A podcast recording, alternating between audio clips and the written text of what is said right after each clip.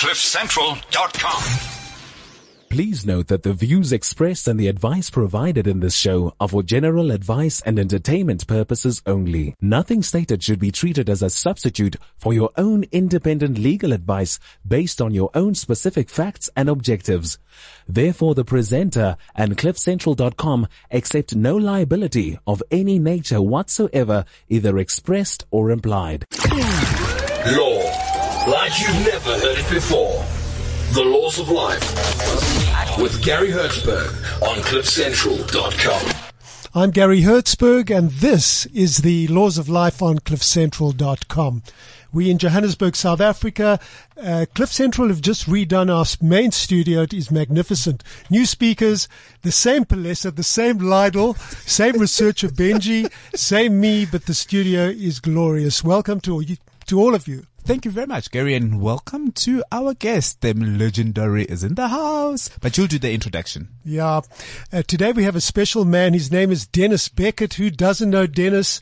He's a legal eagle by, by, I think by qualification, advocate turned writer, journalist, columnist, commentator. Who can forget that marvelous series that he did called Beckett's Trek? Hmm. Welcome to you, Denis. Thank you. Nice to be here. And I didn't know that this was a brand new studio, but I have to say I got a good impression. Yeah, we've had the studio for a number of years, but it's been refurbished. Uh, Gareth Cliff and Rina Broomberg have put some money into this, so it's mm-hmm. very nice of them. Well, Great. Yeah, isn't it, it nice? feel. Yeah, it is. Lines, you want to give out some uh, detail? Oh yes. Uh, if you already have any comments and you would like us to feature any of your favorite uh, p- uh, personalities in South Africa, you can do so by touching base with us on uh, our WhatsApp Twitter handle. Oh, Twitter handle, which is at Hertzlaw, H-E-R-T-Z-L-A-W. Or they can actually, you can actually email us. You'll law, do the yeah, email. law, L-A-W at cliffcentral.com. Yes. And then our Facebook page, The Laws of Life with Gary Hertz. Please do like our page and do give us your comments and feedback in terms of how we are doing. If you really do feel that we need to improve something or you love our status, please just like our page. Thank you very much. Denis Beckett is described as one of South Africa's finest writers and journalists, a perennial optimist with a keen eye, sharp wit, and enormous affection for South Africa, as we all know. Um, you started your career in law of all I, things, I and then you like defected. description wherever it yeah. comes from. you uh, went to Wits and you did an LLB. Yes, or? I did an LLB. I got admitted, and that was as far as I've gone. So, You- as yeah. you would well know, the legal system working on a seniority basis, I'm probably now technically the most senior junior in the country. You said uh, there was less money and status, but uh, in, in in being a journalist, but it's it's stood you in good stead. You've you've loved it. You've loved every second of it. It works for me. I particularly Yeah. enjoy having no. I don't have to come to conclusions that anybody else looks for. I can come to entirely my own. That's the great beauty of journalism. It's a very rare thing, by the way. There's, it's, there are not many professions where you are like paid to find your own answers. Denis Beckett, uh, you in close to seventy, I believe. You don't look it. yeah, I'm uh, past. You I am 70, but I mean, Yeah. I've, I've, the birthdays happened not long ago. Do you have any regrets about having missed out on the legal field in law? And No, I don't think I don't think I regret that. i there's various regrets. One is that I've spent far too much time on one particular project that I'll probably talk to you about later. I mean, uh, I kind of kicked myself several times about that. Yeah. So I'm not saying that there's no regrets, but I'm not. So I, I knew before I finished studying law, I knew that I wasn't going to practice law. And I said to my dad halfway through my um, last year, in fact, I said, "Look, uh, you know, let's quit." And he said, "We make a deal." In fact, maybe it wasn't my last year; it was a year and a half to go. And he said, uh, "Do it, and then do what you want." And so that precisely happened. And he respected me doing what I want, and I was happy to not do law. the Mail and Guardian have termed you. They say Beckett is at heart a controversialist. What does that mean, really? Are you? That comes from Beeld. Beeld called me, that gave me a column a long, long time ago called, and they called it, it was something like vechlustig. Vechlustig. He wants to fight. And that was because they'd made me a kind of a, Beeld in those days was a government supporting newspaper technically, and I was by no means a government supporting guy. And I was their honorary, like, liberalis. uh, columnist, and they called it Vechtlustig, and so that Vechtlustig became quite a thing. But I'm not really vechtlustig. I just want to stand up for what I want to stand up for, and that's all. It's and if it's there's some guys who are contrarians by nature, by purposefully contrarians. Yeah, that whatever you say, they'll say the everyone. opposite. Yeah, absolutely. I will only say the opposite if I believe the opposite. But if I do believe the opposite, I won't like pander to you having the popular view and me not having one. For many, many years, uh, you edited a leading magazine. Uh, this was in, in the bad times, Mm. uh, definitely during apartheid. Frontline. Mm-hmm. And many of our older listeners will remember you. Frontline won numerous journalism Mm-hmm. awards. You were the editor and owner. Mm. Tell us a bit about it. I know that you were closed down by the security police. We weren't ever closed down. Yeah. We were no, that's not true. That Yeah. these oh, so much gets exaggerated about the old days. Not only in this respect, all over the place. The old days gets massively exaggerated these days. But um, I got several banning orders. The banning orders were a serious major nuisance. Um, which, by the way, was quite unusual. For most publishers, a Publications Act banning order wasn't a big nuisance. For some of them, like the sexy banning orders, it meant they whooped because people would, what would happen was that on maybe like March the 12th, uh, on Friday, March the 12th, there would be an article in the Rand Daily Mail. They had a fixed little place on a Friday to tell you what had been banned that week. And you'd see there that say Scope had been banned. Scope Volume 14, Edition Yeah, 32. they showed one woman's nipple and it got There we are. Yeah, well, yeah. except that it was like bigger or brassier or prouder or something nipples than before, or there was some reason why they picked on that one. And so when the banning order came, all sorts of people would rush off to their local cafe and uh, CNA or whatever to go and look for a scope. Now, meantime, what has happened is that now May the 12th, May the 20, it's a months after the time that the, that edition has been banned. Mm. So people go rushing off and buy the current edition. The banned one has already been popped and gone and nobody's ever going to see it again. So it was quite perverse. yeah. And just more briefly, the other banning orders were political banning orders. Nearly all the uh, publications that got banned were supported by some branch of some brand of income from abroad. So the first thing you did when you got banned is ring your your sponsors in America or in uh, Berlin or um, very frequently Sweden, Stockholm, whatever, and say, "Hey, look, uh, you know the government's running scared. Look what they had to do to us. Uh, kindly double our our um, support." I was the one and only guy who who was sustained by South African advertising and South African clients, and no grant money. And when I got banned, it really, really hurt because all the advertisers pulled out.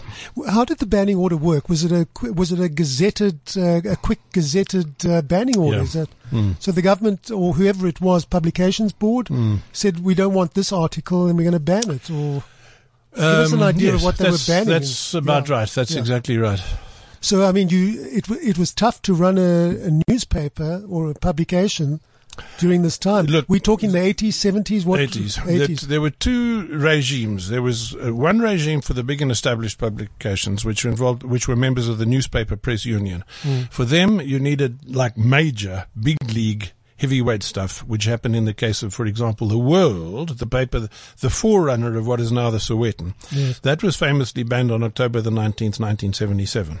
Now that was a, an, a declaration by a minister and in terms of, the, I think, the suppression of communism or one of those acts, it was a different deal altogether. So to ban a members, the members of the newspaper press union was big stuff. Banning the non-members was like routine stuff, and sometimes, as I say, there would be a little list on a Friday morning in the Rand Daily Mail, Mail, exactly on the same place on the front page. And sometimes it was a long list. There could be 30, 40, 50 publications banned in a, in a one week. The Frontline uh, was for how many years did you own it and, and run it? 12. Twelve. Eventually, it was absorbed by. No, but eventually No. it packed in. Uh, it was it was never a viable economic proposition. It was it was on the edge from start to finish. You just and enjoyed having a go backed at the government at the time, didn't you? Uh, yeah, well, it was definitely anti-apartheid. I mean, the the oddity, but then again, so was everything. Um, The oddity at that stage is that I was then and now. I was not into the idea of dumping on the government. I wanted people in the government to read it and pay attention to something, and I did that from start to finish. You wrote a book, I think, on on the front line. uh, If I, if I'm not mistaken, I think uh, is it not called uh, Radical Middle? Is it- Radical middle, yeah, Yeah. sort of on frontline. It's a kind of a memoir of a period which largely covers the frontline era. The many books you've written are they available still, or can one Uh, struggle to get them? I think the probably the uh, the practical answer is no. I mean, I've got copies of all of them. Anybody wants them, they're welcome. but um, uh, there was uh, they, you can't buy. You can't walk into a bookshop now and say, "Give me one. Give How me many a books radical have you middle." written then? Nineteen. Well, Jeez. I know there's one that you wrote about uh, a white man walking. Do you That wasn't that actually one? a book. That was an article. That That was was, an a article. yeah, that 60 was- pages or something. I don't know if it was quite yeah, an article. It was, it was a long article. I loved that actually. In fact, that's one of the. Tell us a bit about few- that book. That was. that I article, went yeah. to um, Cato Manor in Durban.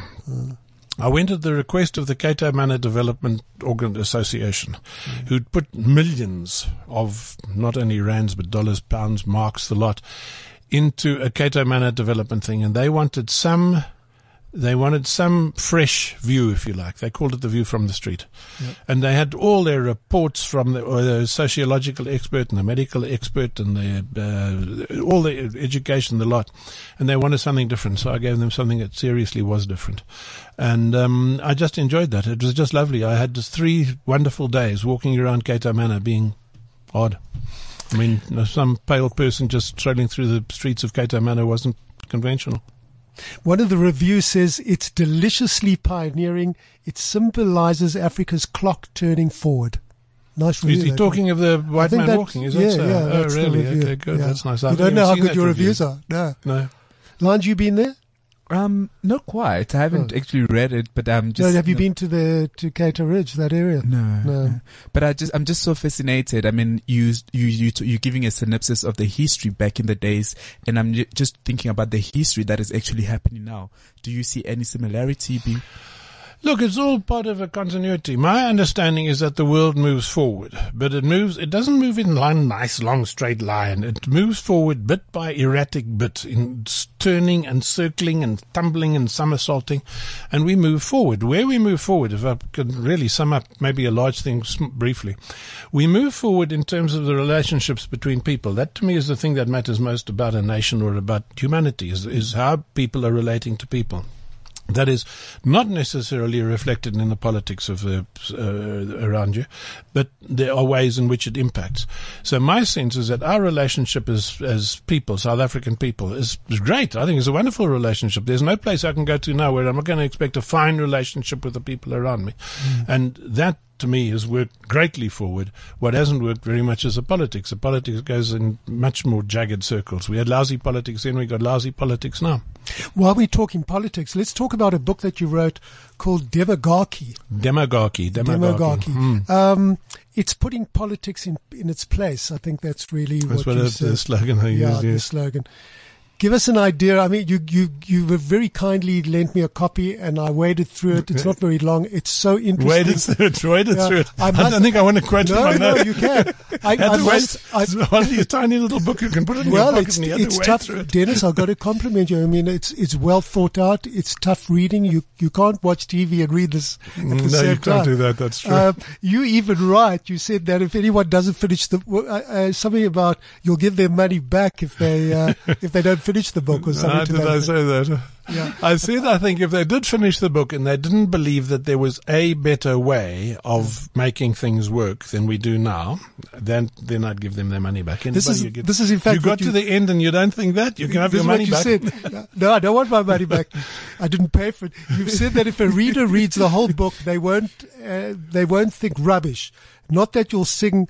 I call it chazonis, hosannas. Yeah. But if you still think rubbish, I'll send your money back. That's a challenge. Ah, there we are. Yeah. I'm glad you remind me of that. That's quite good. That's nice. I would do that. If you get to the end of that book, anybody who starts that, Yeah.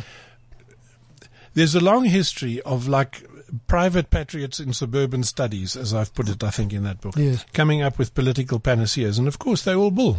And this is when, and it's just not bull. Uh, You have to, it takes uh, quite some time before you realize that it isn't bull.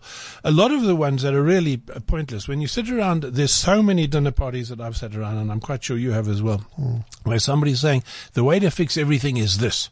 And they've got it there in five minutes time. It's something like a qualified franchise or a, a committee of wise men or something. You must, you must take politics away from this dreaded thing, the people who make all these mistakes and vote for wrong parties.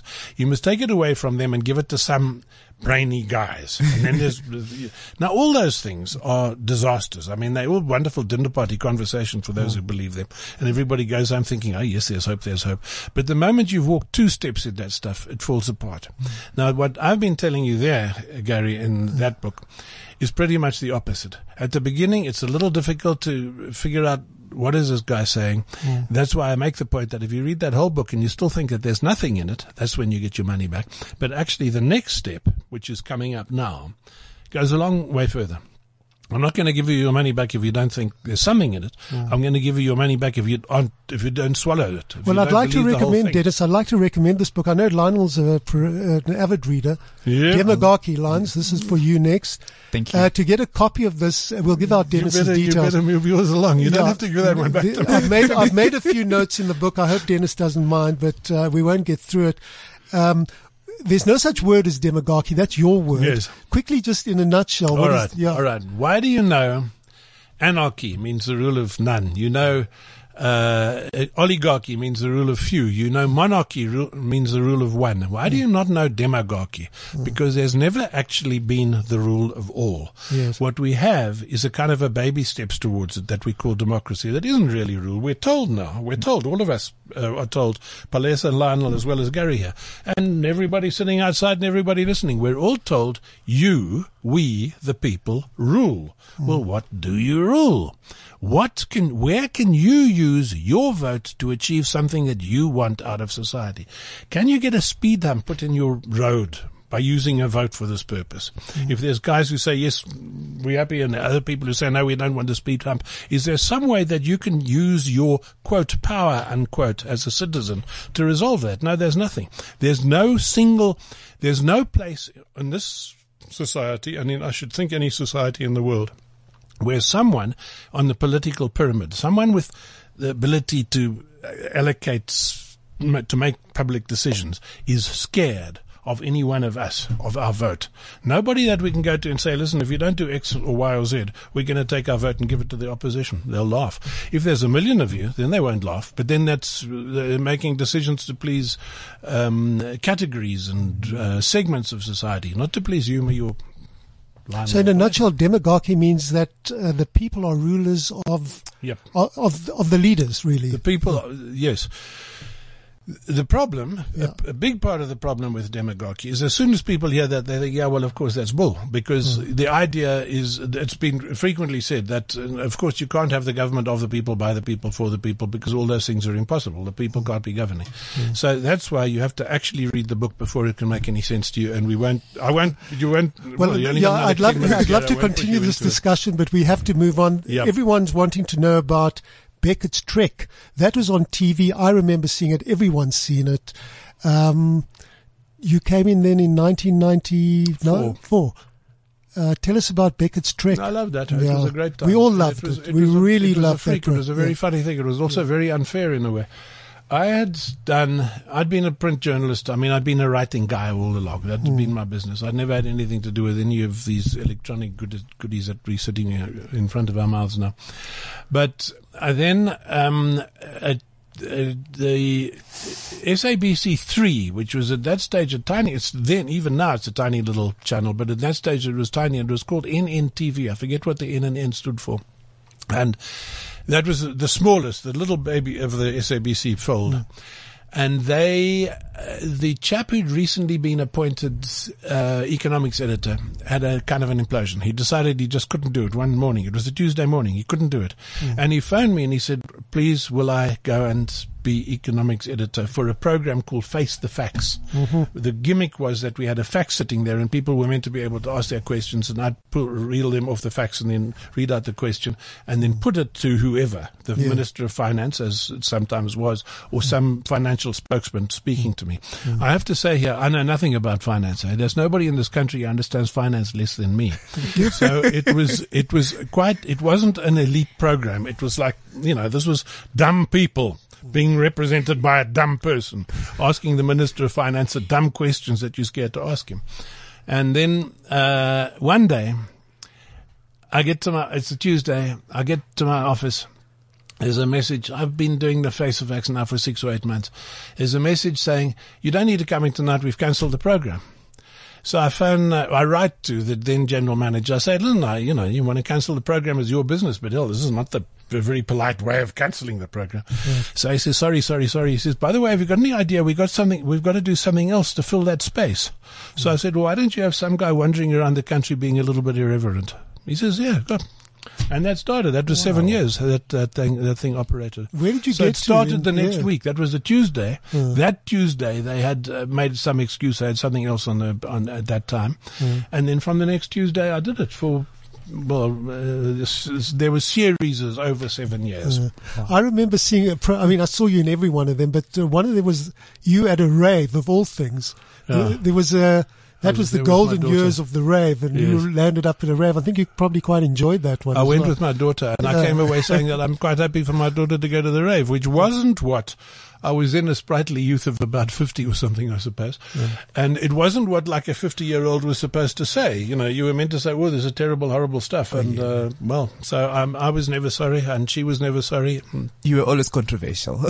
That's it. Well, I Well- did believe I went to this rave. It was enjoyable. I'm sure some people were smoking dope somewhere and taking ecstasy and stuff like that. But they, they didn't. I don't know. And by the way, it did strike me that there's one point to be made in favor of ecstasy as compared, or maybe dope as opposed to the tipple that the traditionals amongst us are allowed to have as much as we like of, provided we don't get behind a steering wheel. The one difference is that we're seeing two telegraph poles. The guys on the ecstasy and the dope, I understand, are seeing one telegraph pole. You don't, your, your vision doesn't uh, disappear out of your. They, yeah, you, I, th- I th- I think it was Mail and Guardian again. They quoted, well, they they wrote a review and they said that you are quirky, opinionate, opinionated, sometimes angry, and a journalist with attitude. That's what you wanted to hear. I've never Yeah. seen that either. You've Yeah. got a wonderful collection here, whatever you've been doing. We do our research we on our research. yeah. we do our research. Yeah. we go Denis- all out. Wonderful time in your life, those seven years. Ah, yes, I love that time. Where It did you? great. Where did? Where were you taken to? All over the country, I think you did. It wasn't only the country, it was anywhere. We did all over the world. We went to India, we went to Nigeria, we went to Britain, we went to Australia, we went to Cuba. We had a wonderful time in Cuba. I couldn't believe the Cuba time. And um, by the way, Cuba was so honest and upright about this thing. Another government, Malaysia, had asked me a couple of weeks before, had said, you know, come and do a program on us. So I said, yes, fine, thanks, that's great, lovely idea. Oh, I'd like to see the following guy, the following guy, the following guy, the, and which who included people who didn't agree with the government. And Malaysia promptly cancelled the invitation.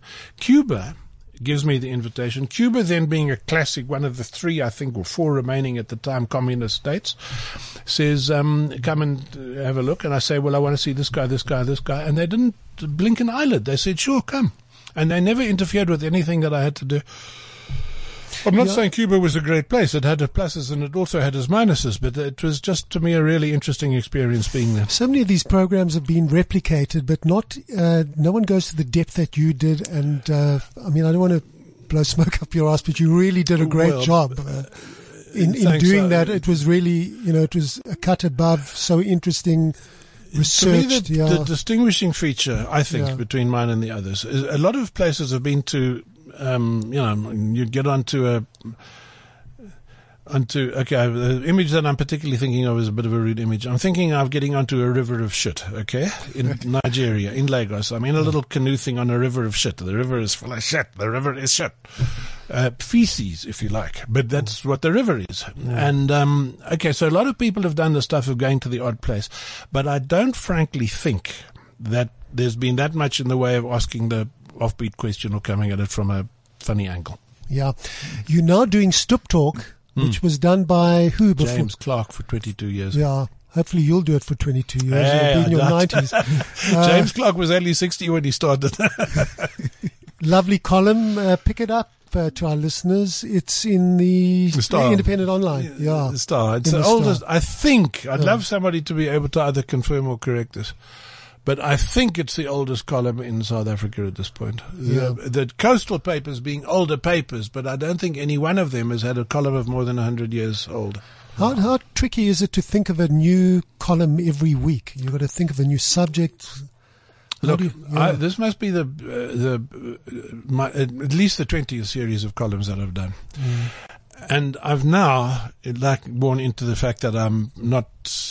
I don't get my pulse doesn't accelerate about column deadline approaching. Mm. There's never a problem in finding a subject. The problem is making something of the subject, making it make sense in 600 words. Frequently, the column is reducing it from a thousand to 600 because in a thousand you can say what you want to say. Now you've got to reduce it and fit it into the space. That's quite a good discipline. We haven't got much time left. Talk to us about um, what you're up to. Can we get you to talk to us to speak to the public? Are you on the on the speakers list? Uh, I, I have. I used to be. I, Yeah. If anybody wanted me to speak, I would. I suppose if I. Well, maybe you've gone a bit underground and people have forgotten about Well, you. Yeah. wait a little bit because the thing that you were, ta- yeah, people have forgotten. That's absolutely true, and that's fine mummy. But um, No, it shouldn't be, because you've got a lot to Nah, contribute. but- Come on, I- I- Yeah. That celebrity thing never hung with me. It's The not celebrity. It's just. It's. I mean, it's, you you have you walk around with this wealth of of knowledge on every topic. Well. I'll, I'll, uh, just returning to where you went to that thing about demagogy. I, I cannot tell you how much time I spent on this. It's lunatic. It's absolutely upsetting the quantity of time. But it does come to a conclusion in a, not a long time, Gary.